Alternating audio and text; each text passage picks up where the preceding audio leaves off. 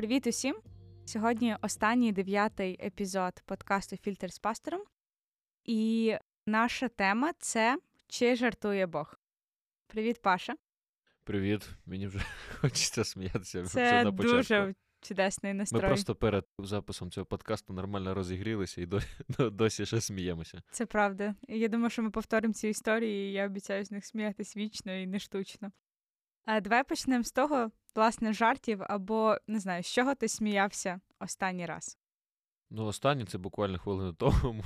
Добре, це це спільна історія, тому що я це теж останнє, з чого я сміялася, але думаю, це варто повторити. Вам варто це почути просто. Так, я просто сміявся з власної історії, я згадав, як в дитинстві був епізод, було колись таке християнське радіо, я вже не пам'ятаю, як воно називається, і можна було ще по телефону набрати і замовити пісню. Ну, як і на світському радіо, схоже.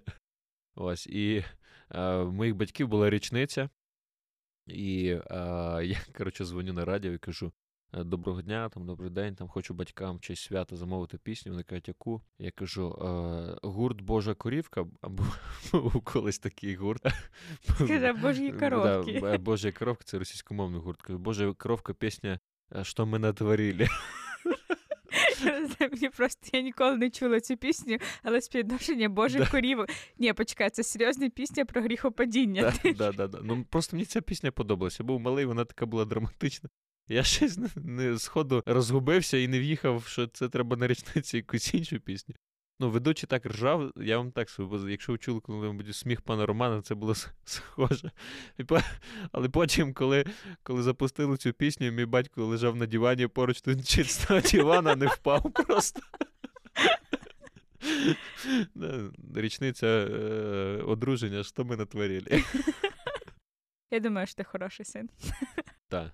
Ну, але насправді тема така широка, глобальна. Чому ми про неї говоримо? Тому що існує думка, що е, в Біблії нема гумору, і церква то є не про гумор, це церква це лише е, про серйозне. Сьогодні ми поговоримо, звідки ця думка взялась, чи в неї є якби певний підґрунтя.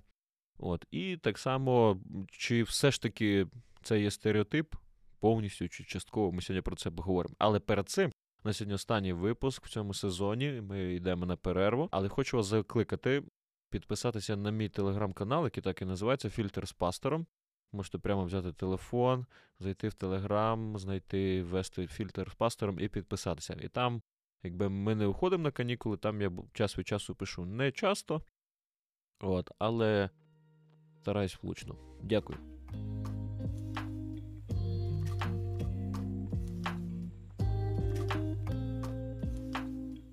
Добре, давай почнемо з того, чи можна жартувати в церкві. Є таке слово, я думаю, що ну, воно вже застаріло, зараз так не говорять, як сміхотворство, тобто як творення сміху.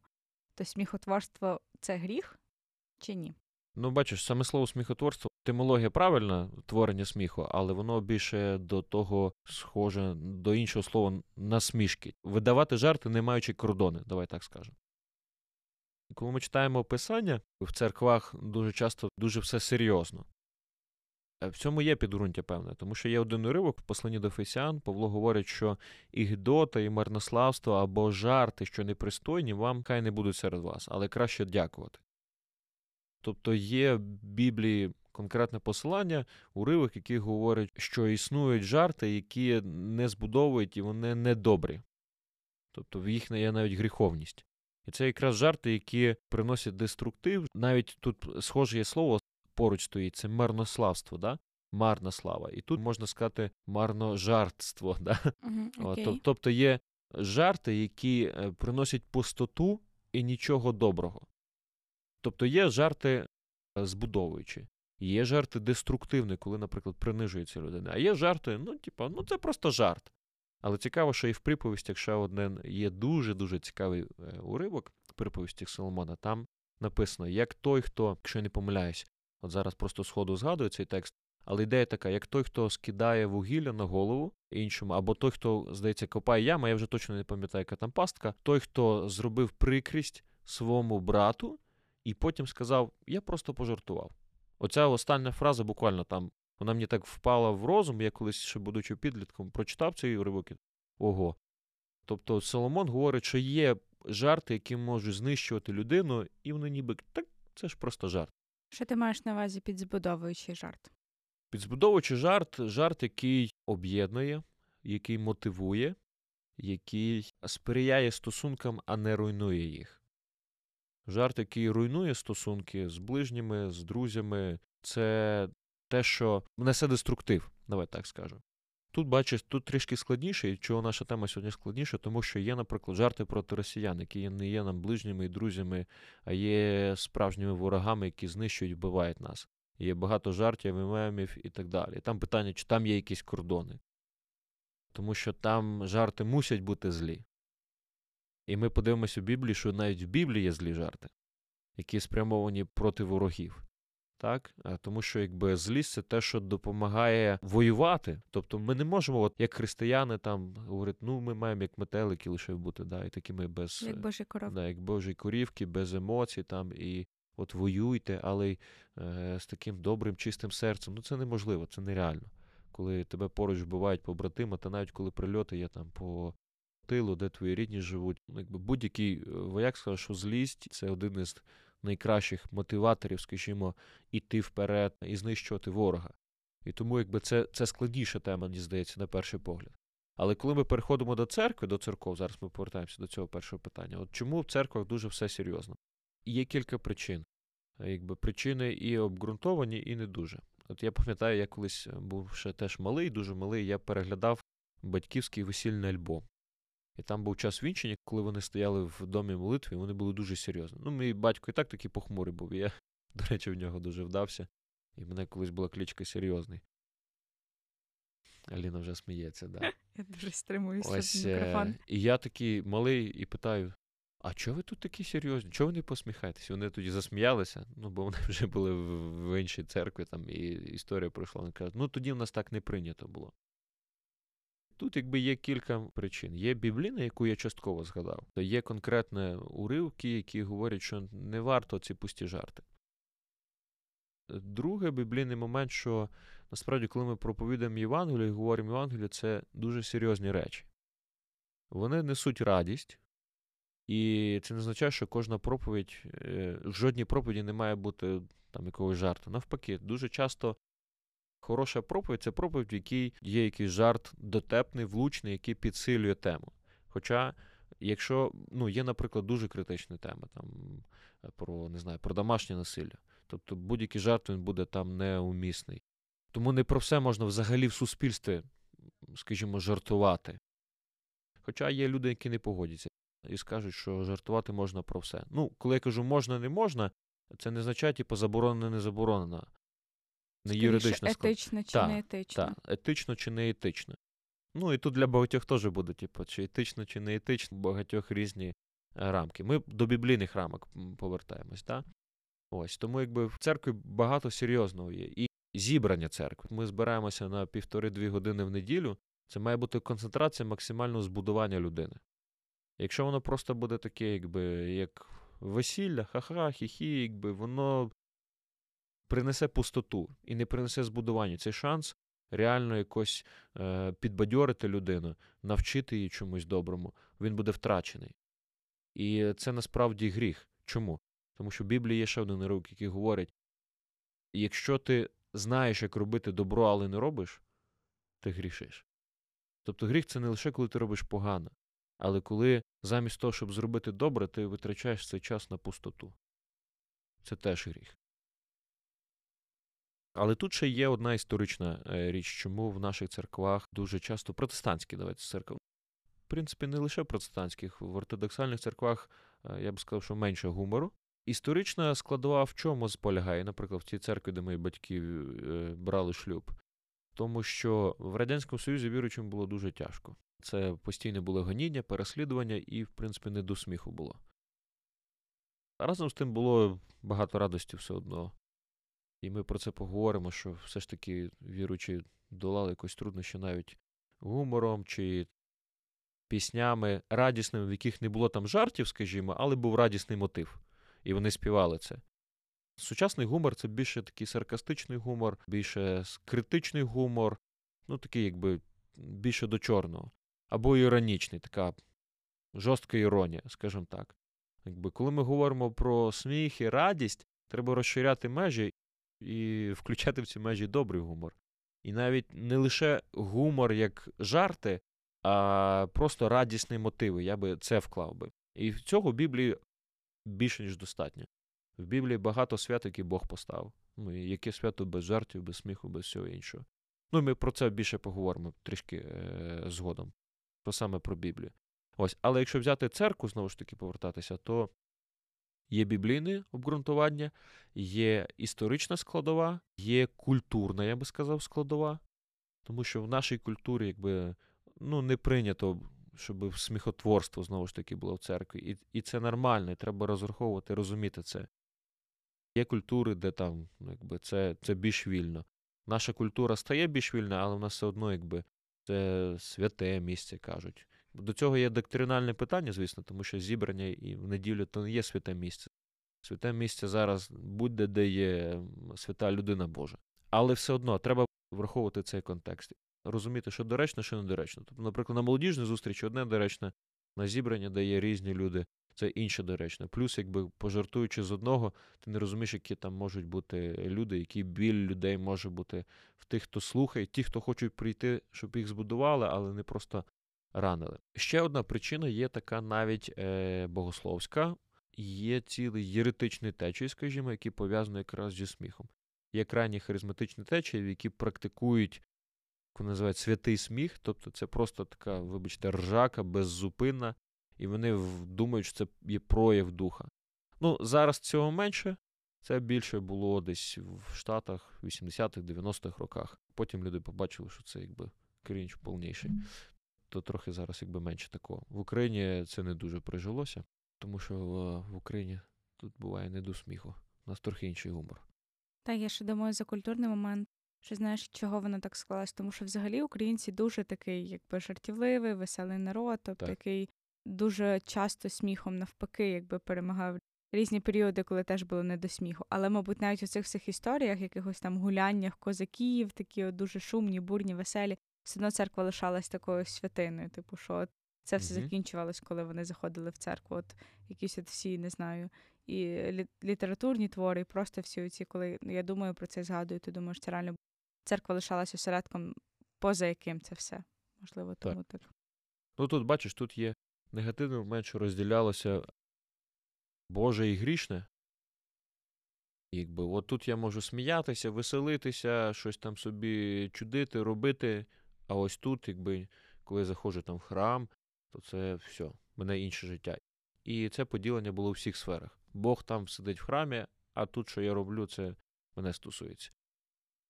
Ми ж якби приходимо до того і правильного богослів'я, коли ми розуміємо, що на будь-якому місці, де ти є, ти є такий, а, як ти є перед Богом, і на будь-якому місці Бог хоче, і в будь-якій сфері життя Бог хоче перебувати і змінювати цю сферу життя на краще. Але знову ж таки, все одно цей культурний аспект і аспект збудування він важливий, коли, наприклад, церква збирається разом. І ще один уривок коринтян.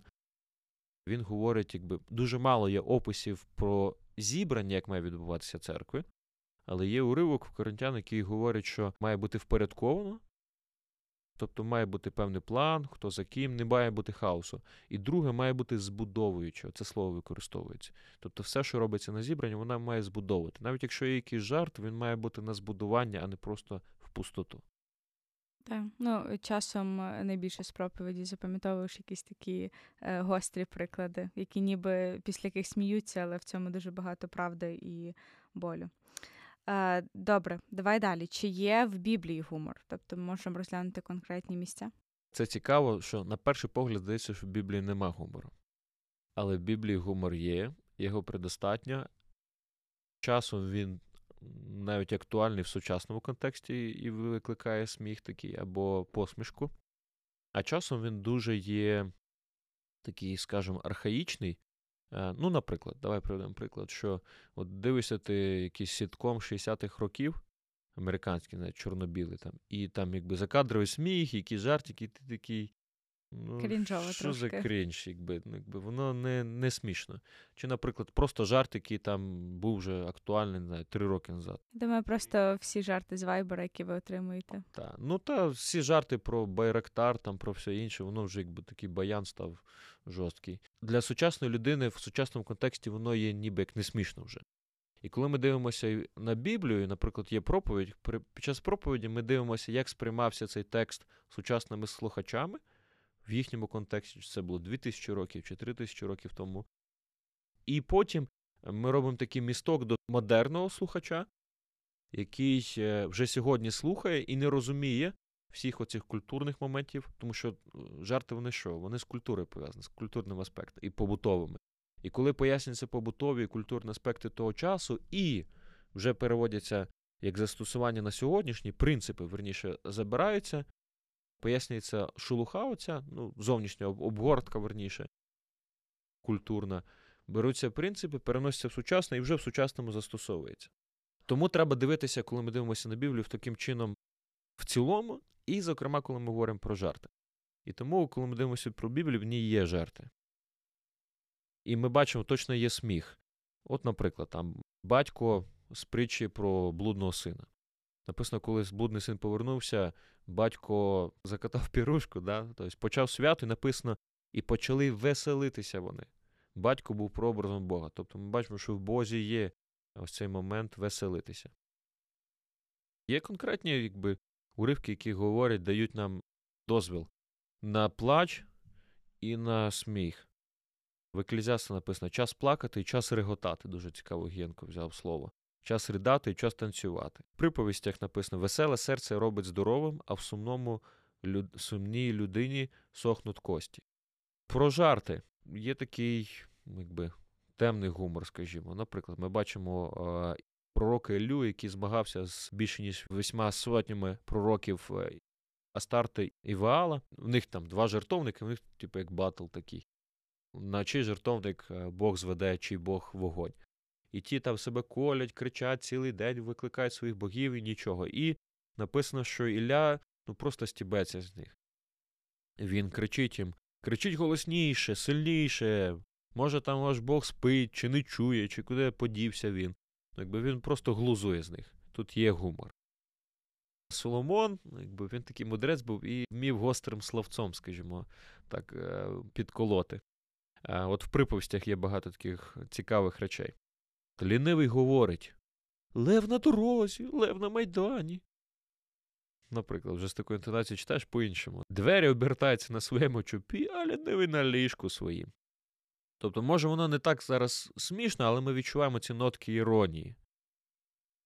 Свою руку лінивий стромляє до миски та піднести до рота її тяжко.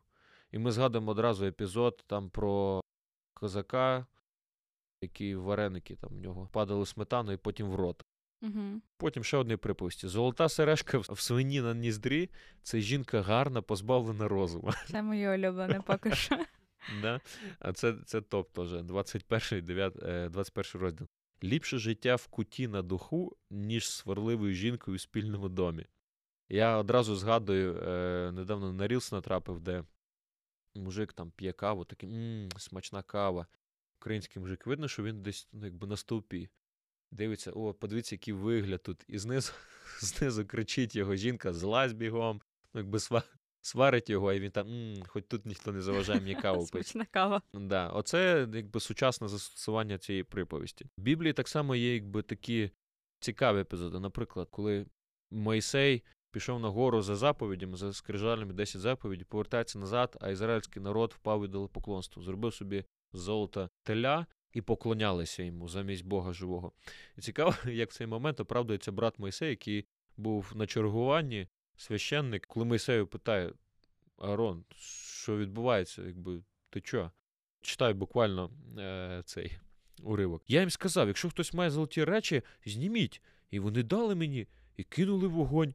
І вийшов цей бичок. Сам Типа собою.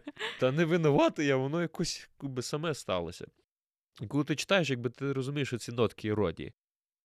Є цікаво, що такі епізоди, така дуже мета-іронія.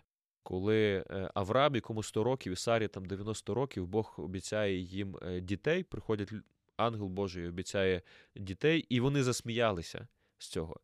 І цікаво, що ангел говорить, через рік у тебе буде дитина. І він повернувся, і в них була дитина, народилася. І тут ідея така, що Бог посміявся з їхнього сміху. Ще цікава історія, я згадував про чорний гумор. Єврейський народ знаходиться в полоні. Ми бачимо цей епізод в їхній історії в Асирійці, і там є такий чоловік е, Аман. Недобрий чоловік, який хотів вбити дядька Естер, Мардохая, єврея, і зробив йому шибеницю таку високу, високу, щоб всі бачили, і сказав, що там буде висіти Мардохай. Тобто був символізм такий. І в кінці не будемо вже всю історію переходити, але ідея така, що сам Аман був повішений на цій на цій шибениці. Тобто теж така є чорна іронія. Дуже багато і часто згадують про те, що знаєш, як підбадьорня, що там Ісус теж плакав. Ага. Але чи Ісус сміявся? Ну, я так скажу. Я думаю, що неможливо 13 мужикам три роки разом прожити і без почуття гумору. Це, Окей. це нереально. Мені здається, в єврейській культурі це було настільки природне, що вони навіть якби мало про це писали.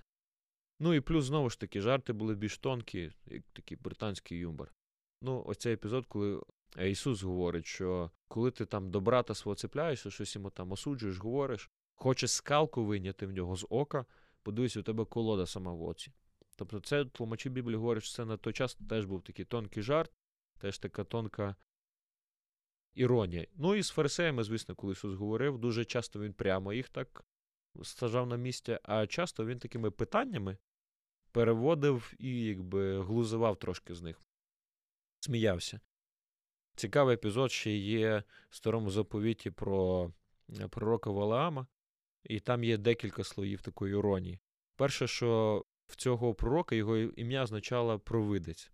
Але епізод, коли він йшов, і там був ангел, який був з мечем, якого Валам не бачив, але побачили його ослиця і не хотіли йти. І він її бив, бив, бив. Ну, якби і цей провидець не міг побачити. І Бог дає голос цій ослиці, вона починає говорити до нього: Чого ти б'єш мене? І саме цікаве, що якби ну, мужик не розтірався, почав одразу відповідати і говорить: Та чого ти тут стоїш, якби я б тебе прибив би взагалі, якби мав меча. Ну, якби теж комічний епізод. Ну і ще є ряд таких різних епізодів. Там книга Йони це сплошний там гумор і іронія. Я ще подумала про те, що часто в іменах і тому, як називали, теж є якась нотка іронії, сарказму. Ну, наприклад, я не пам'ятаю ім'я жінки, яка стала дружиною Давида, от, але в неї чоловік був, який був ну, дурний, і в нього прям так ім'я і трактувалося. Угу. Тобто, що є такі моменти. Павло, що означає Павло ім'я? Маленький. Це теж іронія, тому що Павло був найбільший з апостолів, але з часу він не говорить я найменший з апостолів, а потім він говорить я найбільший з грішників. То Мгм. він, якби з такого великого розумного хлопця, він почав умолятися. І в цьому теж є якби така іронія. В ім'я Петра теж є трішки іронії. Так, він став скелею, який потім, коли вже став апостолом, таким якби одним із засновників церкви Христової, так? Проте, коли Ісус його назвав до того, він його назвав, коли він ще з ним був, так? Але коли стався епізод, де Ісуса схопили, Петро був схожий більше на такий балон, повітряну кульку. Замість камня, замість скелі, який там твердий і готовий бути сміливим, протистояти, його там три рази спитали: А, то ти з Ісусом був? Та ні, ні, ні, відморозився. І він луснув просто. Він був той, хто надувався і показав, то я Ісус, та я за тебе там, та ти що? Та я. І він тут луснув. І це теж таке була закладена тонка іронія в цьому імені. Але потім це ім'я, ім'я все-таки спрацювало е, на нього. Підбадьорення того, що Бог бачить е, е, нас десь в перспективі. Так, за Авраамом те саме. Мужику 100 років, дітей не мав, Бог його називає замість Авраам, називає Авраам, тобто Батько багатьох. батько багатьох. Це теж іронія. Дивись, ми бачимо в Біблії багато такого гумору, який е, сучасному читачу він може не зрозумілий до кінця, проте він в тій культурі був дуже зрозумілий. І сьогодні, які принципи ми можемо з цього гумору знаходити, що Бог якби часто допускає в наше життя якби, різні навіть кумедні ситуації для того, щоб щось нас навчити. Та часто якісь ситуації описують тим, що ну це точно в Бога є почуття гумору. Угу. Добре, але чи важливо, от прямо от важливо і необхідно сучасному християнину мати почуття гумору? Давай я так скажу, що будь-якій людині важливо мати почуття гумору, особливо якщо ти одружений. Окей. Без почуття гумору у шлюбі дуже складно. Типу спочатку жартами цепляєш, а потім. І без, без, Розрулюєш. без почуття гумору складно в, е, в церкві там, чи в будь-якій спільноті, чи на роботі. Коротше, де ти стикаєшся з людьми. Але коли я кажу почуття гумору, це не означає, що кожен має мати класний талант жартувати дотепно. Під почуттям гумору я маю на увазі здібність і здатність посміятися з себе в першу чергу, посміятися з ситуації, ну, якби і легше сприйняти. Не сприймати, не грузитись через все, не ну, якби, себе сприймати не надто серйозно, не надто пафосно. Оце є почуття гумору, яке має бути в кожній людині. Я так вважаю. І чому ми там говоримо, що, наприклад, в єврейській культурі там ну, якби, це з жартами пов'язано, це єврейський гумор такий. Це народ, який заснував Бог. І він заклав певні принципи так само. Гумор полегшує життя. Він може ускладнити життя, якщо це недоречний гумор. Але якщо це доречний гумор, і якщо це саме іронія, в першу чергу гумор, який по відношенню до себе, тоді це навпаки значно полегшує життя. Та звучить, що гумор це якась така подушка, яка часом робить Так, м'якше. у нас був цікавий епізод. Є пасторський чат, такий е, пасторів ЄХБ України. Це серйозний чат, якби там пастори, багато людей, там 600 чи 700 людей. Там не до жартів, скажімо так. Хороший чат, добрий, братерський, але якби особливо є коло друзів, де ми любимо пожартувати, там трохи тіснувато було. І треба було якісь, знаєте, пасторам теж треба пил трохи і пару спускати. І, і через меми так само. І мене друг він створив маленький чатик, називав його Гумор Дар Божий. Амінь. Ось то ми там постійно скидали меми, досі скидаємо. Ну зараз там і серйозні є обговорення. Проте, якби це теж нам допомагало десь, якби такий е, складну пасторську рутину десь виливати в певних там жартах, можливо, скажімо так, і трохи легше ставало жити. Та я думаю, що в принципі оця. Ми поговоримо далі про культуру мемів в Україні, але думаю, що якоюсь мірою теж полегшує трошечки життя і робить його кращим. Так. Але перед тим як ми, мабуть, перейдемо е, до цього моменту там культури мемів, жартів, давай поговоримо про ці кордони, коли ми переходимо межу пристойності, адекватності жарту, і коли жарти стають грішними, скажімо так, гріховними. Угу. Ну, я вже зазначив біблійне обґрунтування. Той жарт, який направлений, щоб знищити, вилити образу на людину, на ближнього свого, на брата свого. Або жарт, який пустий, не збудовує, це є жарт ну, якби недоречний і може навіть бути гріховним. Я не кажу, що кожен жарт, який там несмішний чи пустий, це вже гріх. Але якщо ти якби постійно просто травиш якісь жартики, які не приносять користі, вони ніби як ну, не пошлі, наприклад, там відверто. Ну, коли пошлі, то відверто гріховне. Вони ніби як не, не ображають, але ти постійно такий, знаєш, і тебе не сприймають серйозно. То ти сам собі гірше робиш і, і навіть цим грішиш, тому що ти свій ресурс життєвий направляєш в, в пусте. Добре, а погоджуєшся ти з думкою про те, що найсмішніші жарти вони побудовані все-таки на якійсь е, на якомусь болі. Ну, наприклад, я наведу приклад відомий український режисер Антоніо Лукіч. Ви Мгм. могли зіштовхуватися з мої думки тихі або Люксембург, Люксембург. Це останній Там фільм. класний гумор. Так, і ось він сказав, що е, після Люксембургу він сказав, що я більше сподіваюся, я більше не зніматиму комедії, бо мені вже нічого так сильно не болітиме. Тому що там, якщо трошки покопатись, він мої думки тихи зняв е, там е, момент стосунків сина і мами, а Люксембург е, це про стосунки синів з батьком. І, типу, очевидно, що для нього це була дуже болюча тема, і він, типу, от в такій формі гумору її висвітлив. Але от мені здається, що часто реально найсмішніші жарти, коли вони десь про якийсь біль. Я не кажу, що вони болючі, але вони про біль. Е, Я зараз виписую журнал. Виписую Виписуй журнал. Паша, виписую скільки тобі років? Це, це просто жесть. Я сам в шоці, як це звучить. Давай скажемо, я так замовляю через нову пошту журнал. Добре, виправдався. Локальна історія. Там один номер був присвячений Першій світовій війні. І там якби класні статті є різні. Одна стаття була про пісні та жарти. Я вже зараз не знайду. Але проте там цікаво, коли пісні співали, там дуже часто вони мали таку гумореску. Коли ти читаєш інші статті, навіть ці про побут і солдатів, а і людей того часу, особливо там на Глочині, де відбувався е, Східний фронт, ну це просто пекло. Просто пекло, друзі. І я не знаю, як це передати. І в Україні ми зараз бачимо таке пекло, там теж при фронтовій зоні. Але давайте так скажемо, нашим воякам, принаймні, є що їсти, переважно. Звісно, там, коли попадають в якесь там чи оточення, чи чи в полоні, ще десь це це інше. Але якщо в окопі, ну тобто нема в нас такого, що там наші вояки голодають масово, тому що є якби і пайки, там, і і люди в нас якби готують багато. А там якби просто голод, постійний голод і всі інші речі, які і наші вояки зараз переживають.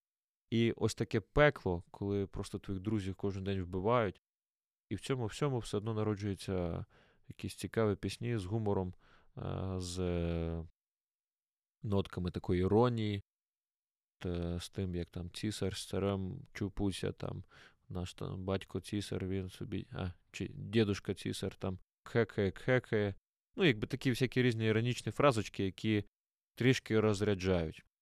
Ну і ми бачимо це в відомому тексті Лесі Українки, та? Вона каже яку фразу. Щоб не плакати, я сміялась. Так. Правда, це Там трішки контекст, про інше. та, зовсім про інше, інше, як та. виявилось. Коли ми читали цей текст, це більше те, що вона закривала свій біль горделиво, але потім в кінці вона все одно стала плакати. Та вона сказала, ну в кінці вона, щоб не сміятись, вже я плакала. Тобто гумор він нам допомагає долати стресові ситуації, гумор допомагає нам е, долати весь той біль і зло, який є в світі, особливо під час війни. Але є певна межа, коли гумор стає просто таким прикриттям. Він же не розряджає тебе, а навпаки, е, будує такі бар'єри, скорлупу навколо тебе, де ти не можеш вилити справжні свої емоції. Давай ми е, потім повернемося ще до цих меж, але про цю скарлупу е, це називають синдромом Чендлера Бінга. Якщо ви дивились друзів, то в Чендлера дуже явно це видно, типу, що в нього там складне дитинство, проблеми з батьками, і він дуже добре жартує, але за цим він дуже ховає те, як він почувається. Тобто, що легше пожартувати, ніж сказати, як є, бо сказати так, як є, важко. І тут Біблія дає нам теж відповідь. І те, що я це процитував вже уривок, який говорить: час сміятися і час плакати, Е, час радіти і час е, мати горе. Більше того, в новому заповіті підтверджується ідея і говорить: плачте з тими, хто плаче, смійтесь з тими, хто сміється. Тому що виливання наших емоцій і те, що нас назбирало всередині, має бути природнім чином. Часом для цього допомагає гумор, щоб десь розрядити. Часом для цього навпаки допомагає, коли ми щиро плачемо, коли ми щиро розповідаємо неприховано, без сарказму, без іронії про, про біль свій, і це є шляхом до зцілення. Як ти думаєш, коли ми плутаємо цей час? От час сміятись, час плакати, або десь в контексті людей, це питання таки гріха чи просто етики? Та складно сказати. Просто я думаю, що коли от по відношенню до людей, все-таки коли людині важко, а я приходжу і почне жартувати, ну то це десь уже повна антилюбов до ближнього. Ні, ну звісно, коли там, в- ну, наприклад, там 47-ма бригада наша, її дуже побили. Там техніку ну, побили на початку, бо вони потрапили жорстко на мінне поле, на обстріли, але бі, ну, багато з екіпажу вижили. І наші же починають з них стібатися. Росіяни наробили там картинок, е, ось там побили ми їх там з мільйона ракурсів одні ті самі фото, тої техніки, леопарда того показують. І наші приносять же і починають стібатися 47-ї бригади. З хлопців і дівчат, які вмирають за нас, які стікають кров'ю. Звісно, ось така ситуація це абсолютно неприйнятно. І ми повернулися до питання, про яке ти говорила, коли гумор є грішним. Да? Ось це, це неправильно. Не можна добувати людину. Коли гумор спрямований на те, щоб добити людину, гумор позбавлений благодаті абсолютно, це біда. Це неправильно, на мою, на мою думку. Недавно був скандал стосовно акули, да? От, і є певні думки розділилися. От, і там таки е, з'явився термін розлюднення, да? Та чисто контекст е, ми про ту історію, коли акула е, загризла росіянина десь. Да, е, молодого хлопця на очах батька в Єгипті. Дуже клікбейтно Да, сказав. і з'явилось багато, багато мемів про це і все інше. Хвиля, типу, мемів спочатку такого масової ржаки, потім з'явилась певна хвиля, така навпаки. Та ви що, що з нами відбувається? Якби хлопець там не виступав за війну, втікав від неї.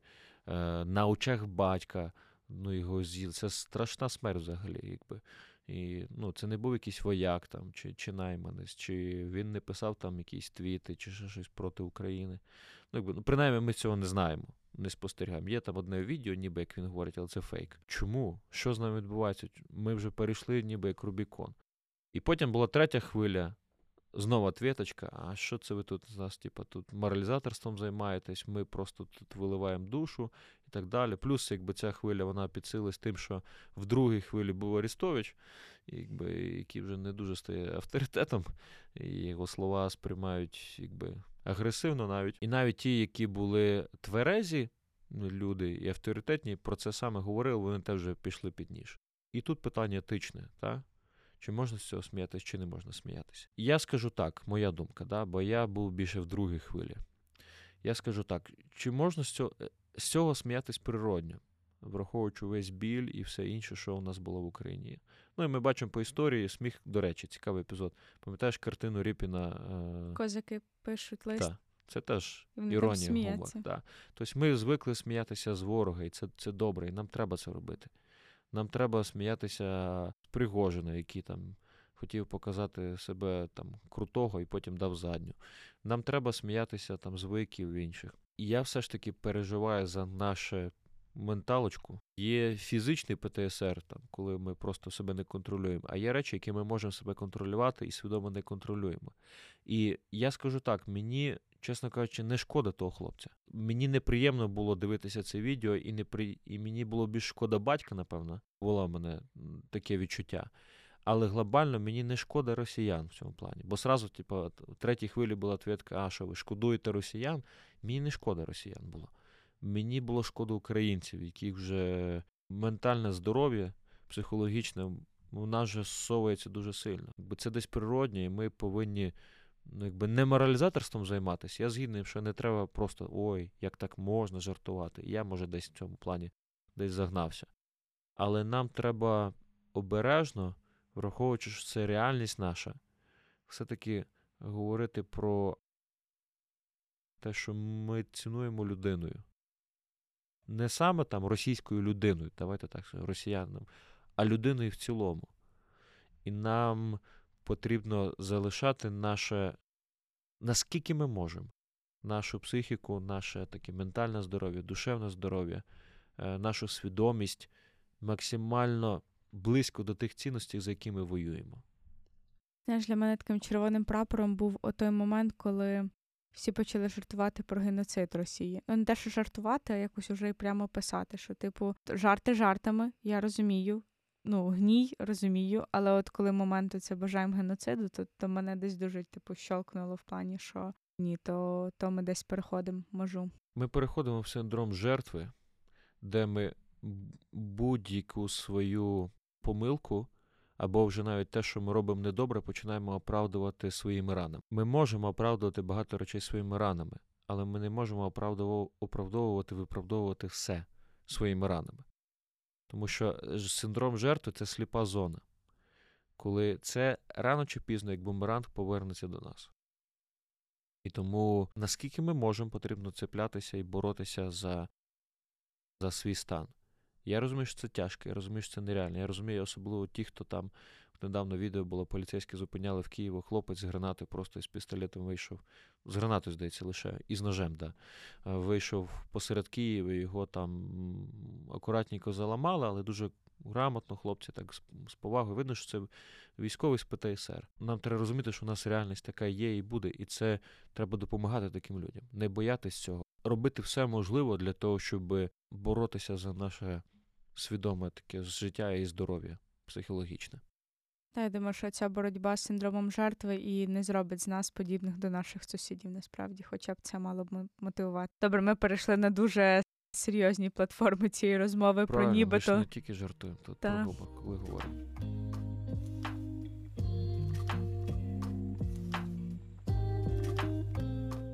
Ось, але е, хочу ще, щоб ми обговорили один такий, я думаю, феномен сучасний.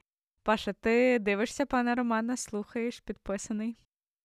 Так, я дивлюся, я слухаю, я підписаний. Окей, маєш улюблений жарт. Давай почнемо з цього. Окей, ладно, поїхали. Можливо, це жарт не всім сподобається, мені подобається. Ісус говорить до фарисеїв, там, а захищає блудницю і говорить до фарисеїв, хто перший без гріха киньте камінь. І тут по ньому прилітає. І він такий: Мама, не заважайте працювати. Окей. Е, Ось, ну, давайте так скажемо. Це якби щоб без всякого кощунства. Тобто це, це жарт реально. Але для мене цей жарт він е, якби відкриває, висміює всю сутність е, католицького богослов'я в цьому плані. Так, ти якби. точно хочеш це сказати? Да, точно хочу це сказати. Добре. Ну, якби, ну, я сам можу пожартувати там про матір Божу в такому плані. Тому ну, це, це нормально. От. Але е, якщо глобально, я вам так скажу: типу, я підписаний, бо в нього є хороші жарти. Це Але правда. да, це не перша причина, а причина у тому, що він якби є певний культурний феномен, плюс хлопець Галицький, Та місцевий. от е, якби це такий найяскравіший, мені здається, вияв гумору. Це як такий явище, це свята Галичина. Так, і саме цікаво, що він міг оцей локальний мем винести на рівень України. І в Україні почали розуміти це все. Думаєш? А мені здається, все одно його десь якийсь такий осередок на, Ну, та на звісно, заході. що найкраще його тут розуміють, бо він висміє всі ці культурні моменти. Але проте воно починає розуміти, е, бути зрозумілими для інших. І навіть якби є там жарти, які можуть бути дуже-дуже локальні, але вони багатошарові, і верхній шар то все одно схоплять. Ну, не знаю, там молитву ФОПа. Це мій улюблений Да. жарт. Якби всі, всі зрозуміють. Боже, дякую, що випробував мене бідністю, випробую ще багатством. Я готовий помаленьку нести Да, я цей готовий хрест. помаленьку. Це схоже, мій батько колись сказав, якби жив я і в бідності, і в багатстві. Каже, в бідності, звісно, більше би не хотілося. Ну, Ось, от. але каже, навчився я жити і так, і так, але в бідності б не хотілося. Але дивись, в чому власне моє питання? Е, Він відкрито позиціонує себе як е, атеїст. Так. Є дуже контекст життя, і насправді, як людям, які живуть у Львові, бо в нас в церкві є молодь, яка теж зіштовхувалася колись з батьками в цьому питанні, що якби батьки такі йдеш в церкву. Ну а в людини десь не було пережиття і тому подібне. Мені ніби смішно, ніби все, але мене дуже тригерить, що інколи мені здається, що він переходить межу, і я така, може, мені не можна з цього сміятися. звісно, він переходить. Вчора він рекламував, просто просував якусь там порнозірку, чи я не знаю, хто це така жінка, і ресторан ну, з пошлою назвою. Окей. Ну і в цих його жартиках про там розпусту, розпусту, він ніби як говорить там зі сторони релігійної людини, але він насправді якби сам стібеться з цієї релігійності і просуває цю ідею. Межа є жарти, де він сміється з релігійності, а є межа, де він починає сміятись з Бога. Хіба ні? Може бути. Бачиш, в чому цікаво? Я чита, е, слухав інтерв'ю з цим е, романом, реальним романом, маю на увазі. Е, він там цікаву річ сказав, він обрав для себе свідомо саме е, стиль іронії. Чому? Тому що іронія, він як пояснює, він якби е, з іронією він грає ніби як за дві команди. Наприклад, там релігійні і нерелігійні, да? бо там в нього декілька тем, але це, напевно, одна із найяскравіших, е, найяскравіша. Для нерелігійних він, типа, да, він там обстьобує трошки там релігію. Для релігійних, через те, що це релігія, е, через те, що це іронія, а не такі жорсткі жарти, він, типа, якби, о, він просто там наші якісь там моменти усміюється. І, і люди з почуттям гумором нормальних, які можуть посміяти з себе, вони це нормально сприймають. У нас така в протестантів була певна аналогія, був такий веселий християнин. Чому був він, ну якби ця людина досі є, але він зараз більш сумний християнин став, бо після початку війни єдині його жарти це стали жорти, жорсткі проти росіян. Якби і він вже зараз так не веде, скажімо, сторінку в плані таких мемів різні, але ці теж меми висміювали нашу внутрішню культуру. Одна книжка, яку я дуже люблю, автор е, Адріан Плас називається. Дуже тоненька така. Вона є в російському перекладі, в українському, на жаль, я не зустрічав. Є в інтернеті в доступі сокровенні дневники Адріана Пласа. Це, це гумор і іронія. І він, він, до речі, теж написав в преамбулі до книжки. Напевно, каже, мені ніколи не було так погано, щоб я не написав настільки смішну книгу. І, наприклад, там він розповідає, каже, його син підліток створив рок-бенд, і вони назвали його Погані новини для диявола. І каже, і каже, коли вони виступили в нашій церкві на зібранні, одна із бабуль сказала: схоже, що це погані новини для всіх нас. А інший сказав: ну, не такі вже вони для дьявола і погані. Ось, І там багато таких цікавих цікавих жартів, як він якби записався на різдвяний хор, але якраз на 25-те поставили е, по телеку е, міцного горішка, і він притворявся, ніби як він хворий, е, для того, щоб подивитися міцного горішка, замість того, щоб піти колядувати. Ну, якби Там дуже цікаво, це треба читати. Там для, там такий більш протестантський юмор, скажімо. Да? Ось, Пан Роман він використовує католицький, через те, що католиків більше, воно якби і плюс католики там схожі з православними, скажімо, е, ортодоксальні такі, то воно цепляє ширшу значну аудиторію. Але коли ми дивимося на нього, це один з моментів, коли треба дуже сильно фільтрувати. Я вже пояснив, я, наприклад, слідкую за ним через те, що так, інколи цікаві жарти дотепний. З другого боку, я бачу, як він якби має культурний певний вплив. Ось, і це вплив так само і на віруючих людей, на баптистів є. І третє, я бачу, дивлюся, де оці кордони. Тому, якби. Коли там говориться про пана Романа там чи чи подібні, скажімо, проекти, я не вважаю, що доцільно повністю відмежуватися від цього. Ну, це неправильно. Згодна. Але разом з тим я вважаю, що дуже-дуже треба фільтрувати це. Я от теж, мабуть, зупинилася десь своїх розумом на тому, що це має бути дуже критичне мислення, коли я ну, чітко розумію, з чого я сміюсь. Ну, в плані навіть якісь моменти ловити, що я зараз сміюсь з того, з чого б я не мала сміятись. У мене є мій, мабуть, один дуже смішний його жарт, але він дуже от з католицької культури. Це знаєш, типу, як перевірити, чи ти подобаєшся хлопцю. Приходиш на службу в неділю. Якщо твоє ім'я було в переліку, то подобаєшся. Типу в переліку молитов. Типу, якщо Ти натякаєш, щоб нам молитовні картки в нашу церкву Можете, вести? будь ласка, треба вже щось робити. Добре, ми тут добре зробимо. Е, Та, тому десь ну, класно, що ми про це поговорили, тому що ну, це точно якби його слухають багато, багато жартують і. Просто чому ми про нього згадали, бо є багато стендаперів зараз там, чи не знаю, ну давайте так скажемо, 95-й квартал нікуди не подівся. І часом мені задають там питання, як пастор, чи можна це слухати, чи не можна, чи доречно, чи недоречно. І я так скажу: чим більше там пошлого, недоброго гумору, чим більше там є бруду, чим більше треба фільтрувати, то краще взагалі не слухати, якщо там є багато. Ну, ось там, якби 25% це прикольні жарти, цікаві, які можна навіть там десь застосувати, а 75% це там шлак. Та не дивися. Ти не виграєш від цих 25%, ти більше забруднишся 75%. Якщо 25% брудних жартів, а 75% ну, цікавих, прикольних, там, то тут треба фільтрувати. Ну і коли я кажу фільтрувати, наприклад, якщо там є стендап-випуск про те, як от там є один цікавий комік, якого я слухав, там в нього цікавий гумор. Але він один е- епізод почав говорити, як він там познайомився в інтернеті з дівчиною і запросив її там до себе до Києва, щоб там переспати з нею. І, типу, приїхали, виявили, що вона не така, як на фоці. І він розказав, як три дні він морозився від неї. І от, і типу, ха-ха-ха, хі-хі-хі. Я розумію, що це він смішно розповідає, але ситуація взагалі погана і недобра.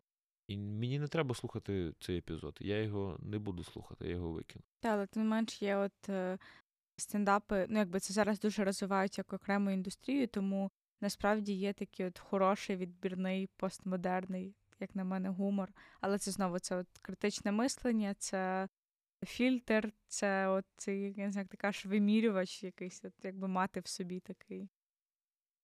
Десь наскільки це зараз для мене збудовуюче чи навпаки руйнуюче.